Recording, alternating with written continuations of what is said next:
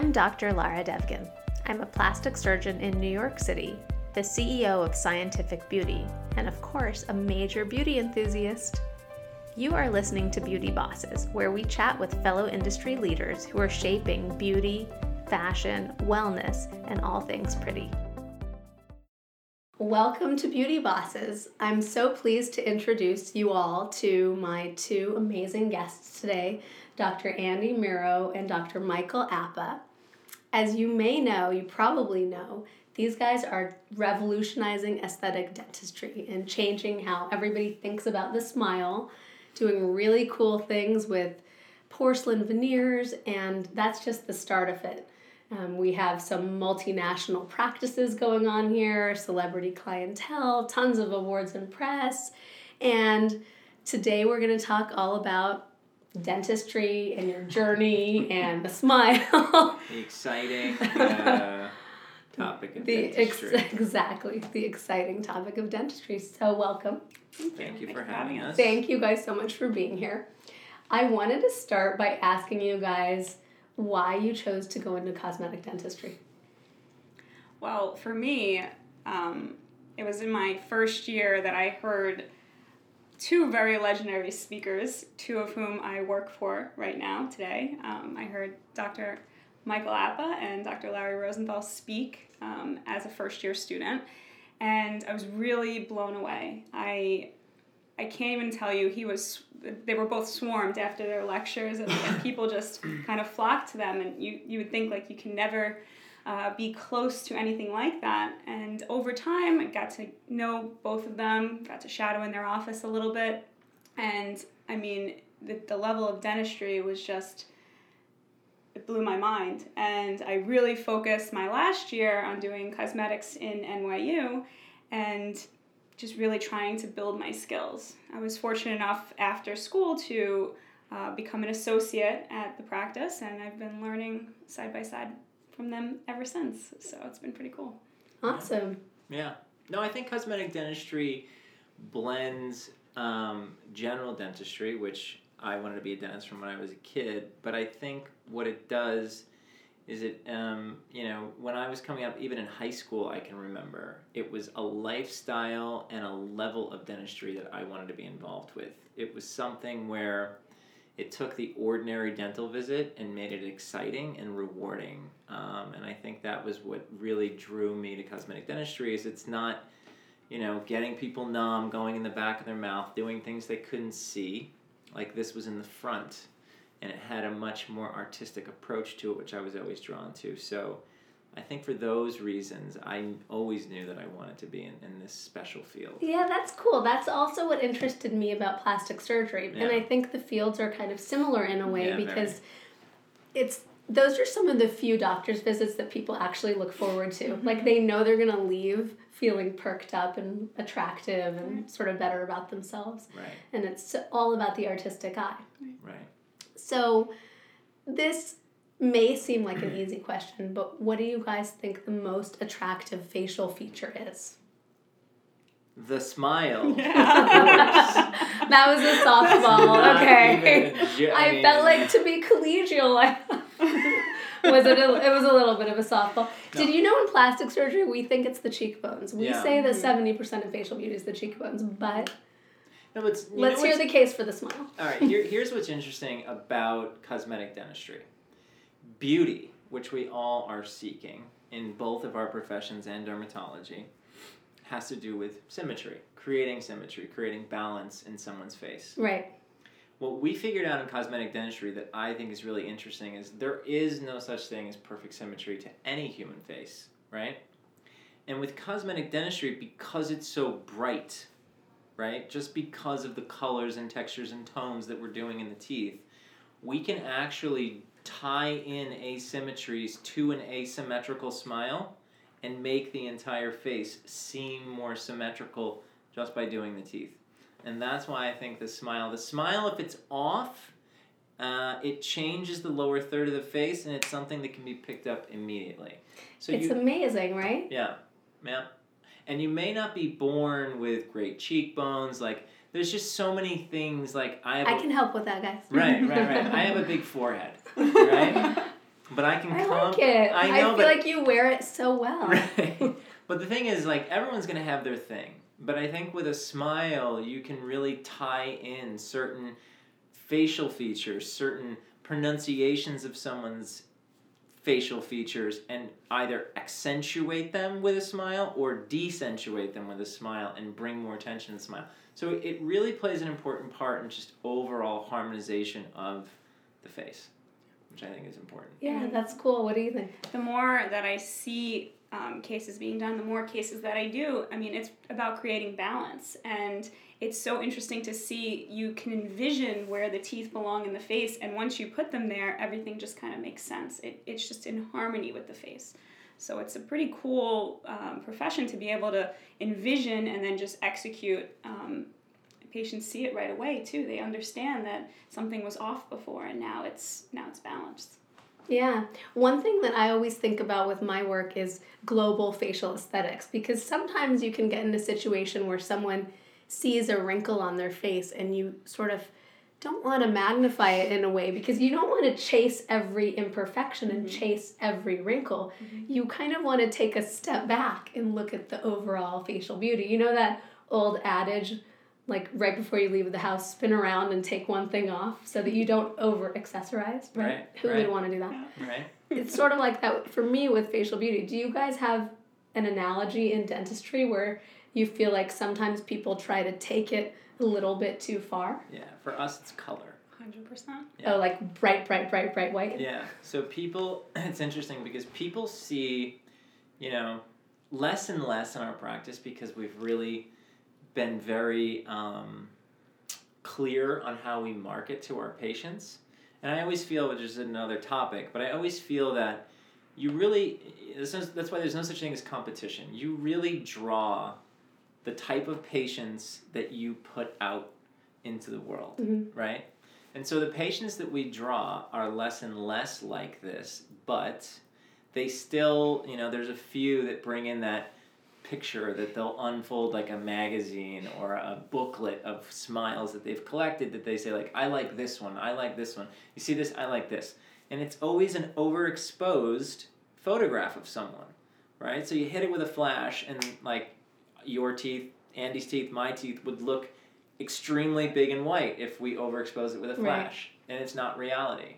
And so they put that on the table and this is the color of teeth that I want and they look like huge white chiclets, right? It just looks like white stuff in in the mouth.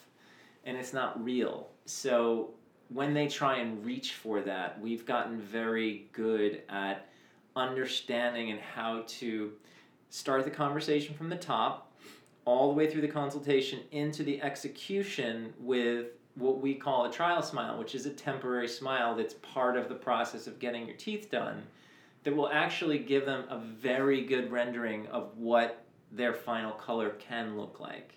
And then from there, they can base on, they can say, like, okay, you're right, that is extremely crazy looking, right? And let's tone it down a little bit. But definitely for us, people have to take a step back and say, like, you know, you don't want your, we, we say, you don't want your teeth to walk into the room before you do. Right. Absolutely. That's awkward, right? Yeah. Nobody wants Right. that. Um, so who has the best smile in Hollywood? Oh, that's a good one. Um, Or your short list. who out there, which public figures have a really awesome smile? I mean, it's always funny to say, but I love Julia Roberts' smile, and she doesn't have anything done. And but she has a wide smile, and she's so known for her smile. But if you really look at it, it's got a lot of irregularities, which make it her and make it nice. Um, Jessica Alba, love her smile. I mean, the list goes on and on. I'm sure there's a couple that I'm not thinking of right now. Michael, what do you think? who has who has your favorite smile in the wide world? You know, it's interesting because a smile is so much more than just teeth, right? It's all about like how they smile, the expression, if their eyes smile with their face. I mean, the reality is 99% of Hollywood has great teeth or a great smile, or else they wouldn't be on camera at this point. I mean, what's really funny is if you watch an old movie, like from the 80s, and you look at the teeth then versus any movie now, you'll see bad teeth that weren't done Right. and now everyone has had something done to make sure that it doesn't look like that. Very few people have naturally great white camera ready teeth. It's kind of like that with Botox and fillers too, Right. where, you know, everybody does it and it's so subtle and so judicious and it's Right. become so much of an art form that the best work does not walk, you know, you don't walk into the room with your smooth forehead. Right. You just walk in. And Right. people There say you you, look great. What have you been doing? You look like you've been on vacation. That's that's what you want. That's- Same thing with a smile. Yeah. So I know that you guys see patients from all over the world, mm-hmm. and I wanted to ask you how tastes vary from region to one region to the next. It's a great question. Um, I mean, we have patients that come from all over because of the reach of Instagram. People are seeing it, over right, the that's world. amazing, isn't it? which is really cool. It's and I know you you're really familiar. You you know get patients every day from different parts of the Yeah, world. there's my map. oh, that's great. that's pretty cool. ah, That's pretty interesting. Um, but I think that you know for every person it's a little bit different, um, and you know it has a lot to do with their skin tone. It has a lot to do with the person that they are, um, the character that their teeth will have. So you know I think a lot of it is is their their facial features, their bone structure, all of those things play a role, and it really doesn't matter from what part of the world uh, they are. I'm sure Dr. Apa has something to say about this because he sees patients in the Middle East that are from many different places. Right. So, Yeah. Michael, tell us how your Dubai practice is different from your New York practice. Well, it's interesting because I would say that a lot of times when patients request certain smiles, it has to do with the level of education in that region. Meaning, first of all, continuing education of dentistry in the Middle East now has picked up, but five years ago, ten years ago, when I started practicing there, there wasn't much good cosmetic dental post doctorate education there. So a lot of the big companies like Lumineers and things like that were marketing very well to that region, which gave people the idea, the dentists that were speaking to their patients, which is where the patients were getting their information from, that they should have no prep, right? Stick on veneers that are big and white. So that became the aesthetic of the Middle East, and only you saw the worldly people who were going to Europe for the summer, going to America for the summer, going to Asia, that, really understood the global essence of really what a great smile should look like. So it's not that, you know, and then you- obviously you always say, like, Europeans used to say, like, oh, Americans, their teeth are too white, but now we have Europeans that want teeth whiter than Americans. You know what I'm saying? And the Americans have toned it down. So it really has a lot to do with the level of um, exposure that the general public has to the procedures that gives you their aesthetic. And you can see sometimes it's obviously a lot of these procedures originate in the United States, and that's where a lot of the the forefront of the procedure comes from. So porcelain veneer started here in the 80s, right? And it took a long time to filter into Europe and a longer time to filter into the Middle East. So their tastes were lag, lagging behind ours. What do you think the biggest misconception is with porcelain veneers? That they look fake. that you have to drill down your tooth to nothing. I mean, people think that we're cutting the whole tooth. Most preparation is is scratching the surface depending on the teeth, depending on the position of the teeth. And how long do porcelain veneers last the average person? I would say between 15 and 20 years they last, and I see it every day. We see hygiene recalls, patients that come in that have had veneers in for 20 years and they look really good. Okay, so I've been wanting to know this just to make sure that I'm being good. So tell me, don't hold back. What are the worst common habits that people have that are totally messing up their teeth? Then you cringe when you see them and when you hear about them. I have so many patients that suck on lemons. I don't like why would you do this to your teeth? It's pure acid you're putting on your teeth. Yeah, well, I knew that acid and enamel. yeah, that doesn't make so sense. good. Um, Nail yeah, biting. nail biting will do it. Really, Yeah. It's the number one thing that will chip your teeth. really Yeah. Absolutely. Nail biters, nervous people, grinders.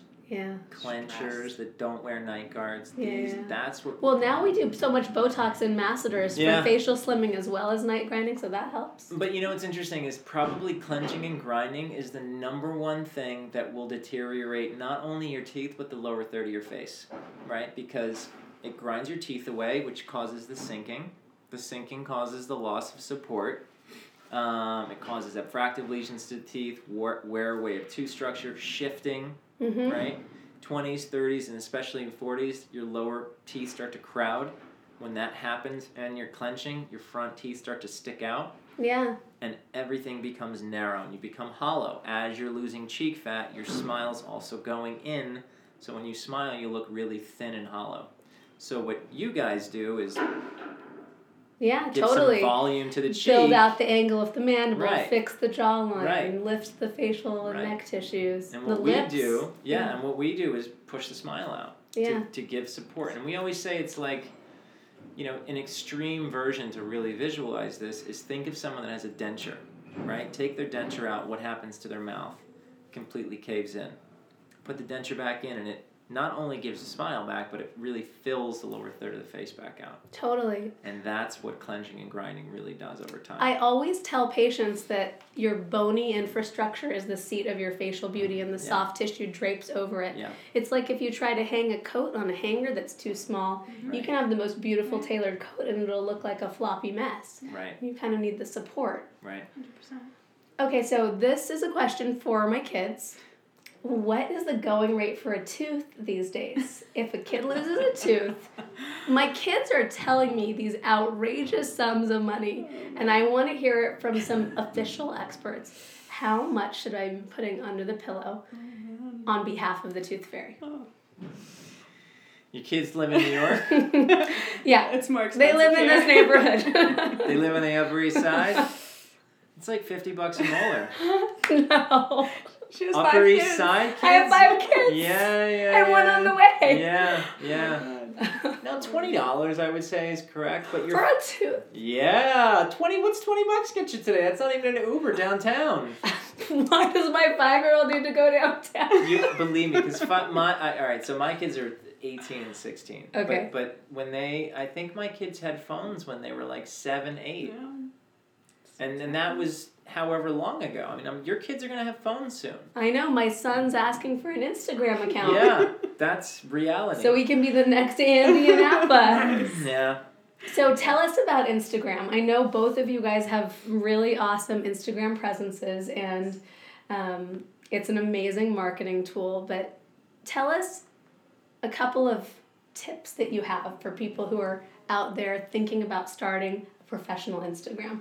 So it's actually cool because we met when you only had like 7,000 followers, and I met him also when he had about 5,000 followers, and like both of you now are in your hundreds of thousands, and I'm still working there. But um, I think for me, I like to put I'll in. regram you tonight. okay, sounds good. Um, I think for me, it's that. It's a lot of collaborations, but it's I like to put out really good content, a little bit of my life, a little bit of dentistry, what I'm really passionate about, and then on Insta stories, the day to day, the fun stuff that we do in the office. I mean, we have fun all day. I like people to see that because if you're coming to our office, you should be aware that we're gonna we're gonna laugh, we're gonna have fun with you. It's not a scary dental visit. So a little bit of everything. Okay, and Michael, what are your tips for Instagram? you have to be focused with what you're trying to achieve with your Instagram account. You know, when I first started practicing dentistry was 15 years ago, and the way to reach your patients was to get in Vogue.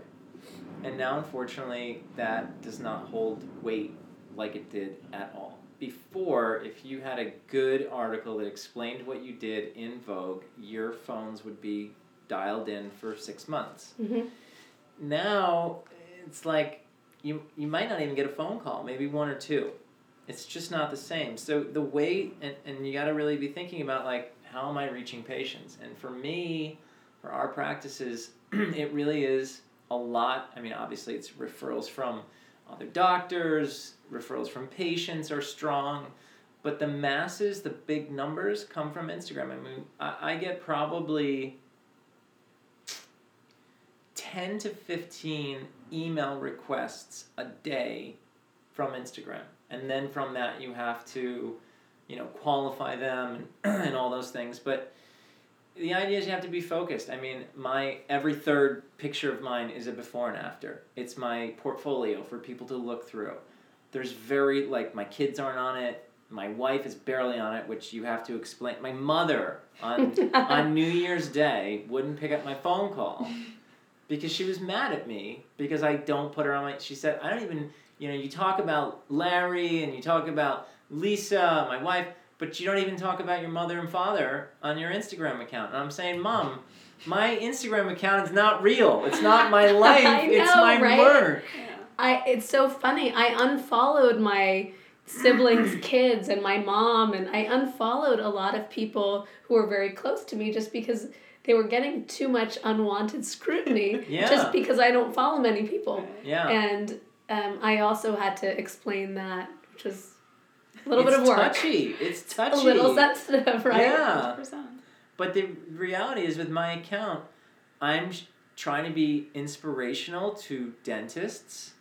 I'm trying to be informative to more patients, not doctors. You know, a lot of doctors go on my account and they say, How did you do this? How come you're not showing that? How come you're not showing the prep? Like, I'm not showing preps on my Instagram. It's not like, if you don't understand that, then you shouldn't be on Instagram.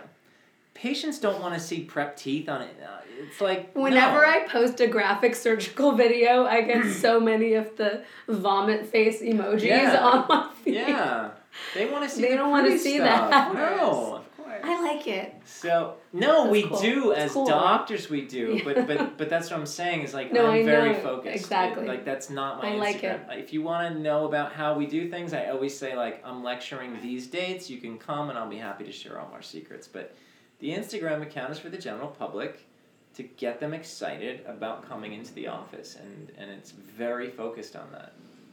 Okay, so now this is a current event. Actually, it's not so current anymore, but it's a current event question. What do you guys think of all of these articles saying that you don't have to floss anymore? It's such garbage. Who decided that? You want to know who decides it? What happens is dentists or someone who wants to be in the press, a, a, uh, a, a, a junior associate at a magazine, a dot com, comes to a dentist and says, I heard about um, that you don't have to floss. Like, where she hears about this, I have no idea. Heard about you don't have floss. Do you want to co- comment about it for the magazine? Sure, I will. Yeah, yeah, flossing's not that big a deal. And then it goes into this viral story. It was like oil pulling was big. Not uh, a thing, right? Charcoal, Charcoal. toothpaste was a thing. No. Wait, let's do fact or myth. Flossing. Fact. That's good. Has right? to Yeah, floss. you Yeah, have to you have floss. to Okay. floss. Oil pulling, BS. charcoal, BS. Don't use it. baking soda. BS. Really? Yeah. Okay, so- With Pressed. all the stuff in, those like sulfate, uh, you, that's good. Mouthwash. yeah, but not Listerine. Which one? And Something without alcohol. Oh, interesting. What's interesting is Listerine, I just saw this, used to be uh, for embalming bodies back in the 1900s. And then as they started to dilute it, yeah, as they started to dilute it, they found that it could kill halitosis in the 1920s. But it originated from late 1800s. It killed so many organisms Yeah. before the ones that caused bad Yeah. Oh breath. my god. Amazing. That's interesting. Um, okay, so we've been talking a lot about the mouth and the teeth. What do you guys do for your skin? Don't look Well- at the lobster. Don't I- worry, I can help you with that. What that. I do for my skin is now We'll I talk about it offline. I read I read that if you burn your skin in the sun, it gets rid of wrinkles. So I tested that out this weekend, How's that going? and I'm happy to say that it's not true. It's a myth. It's a myth. Okay, Yeah. that's for you kids out there. That's what we call a randomized controlled trial with an n equals one. Yeah. So, but we're going with it. Not good. Um, okay, any other Me, tips? Um, I mean, I'm really into like lots of moisturizers. I got my Chanel moisturizer all day. Um, I really try to do a couple face masks every now and again, like to really just pull all the stuff off your face, especially when wearing makeup and you you have to make sure you take care of yourself. Get Totally. a facial every once in a while, you know. Well, because one of your treats today to thank you for participating is you each get a product from Scientific Beauty, my skincare line. So I've been dying to use that Well, lip plumper, so it's that's really exciting. awesome. So we'll get you a lip plumper. Sure. Dr. Apa, I'm all about plumping. lip, it's really good. You're going to like it. I love it. Niacin, hyaluronic acid, ceramides. Bring it on. You're going to have the best lips around. I love it. Um, okay, amazing. Well, this is Beauty Bosses, and we're wrapping up, but I wanted to close by asking you guys what beauty means to you. Just briefly in a sentence or two.